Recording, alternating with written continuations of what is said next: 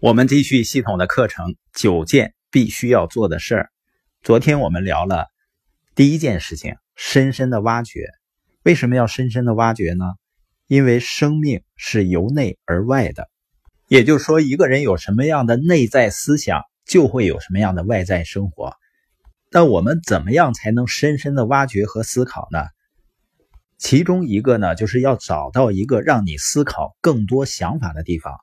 如果你真的想发掘你内心的想法呢，找到一个思考你的想法的地方。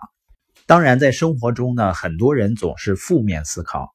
这个时候呢，你要停止负面思考，去看积极的书，听积极的 CD 或者播音，先学习如何正确思考。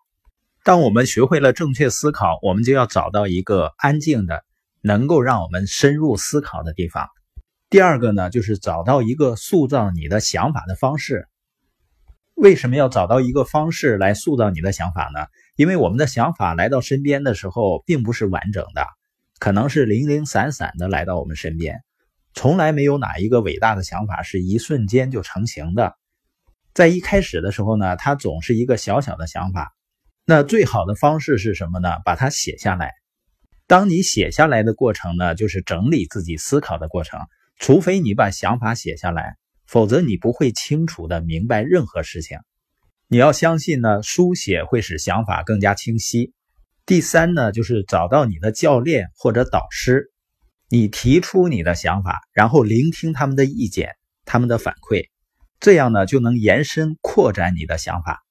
当你延伸扩展你的想法之后呢，然后放飞他们，只有放飞他们呢，想法才有意义。最后呢，要找到一个地方，让你的想法着陆，因为能被实际应用的好想法，才真正的有用啊，才真正的有潜力。很多人有很多好的想法，但是没有行动，你会发现呢，就没有任何事情发生。几百万的人在洗澡的时候都会产生这样或那样的想法，但是只有几百万分之一的人能把想法从洗手间带出来。而其他的想法呢，都被水冲走了。有的时候，当我们有了一个梦想，实际上它来自于你的直觉，你就要紧紧抓住它，伸出手来抓住它，适当的冒险。最糟糕的事情就是你怀抱着潜力死去。与其怀抱潜力死去，不如怀抱着失败死去呢。潜力需要被实现、被保护，所以呢，要深深的挖掘。然后呢，你就会发现这句话是真的，生命是由内而外的。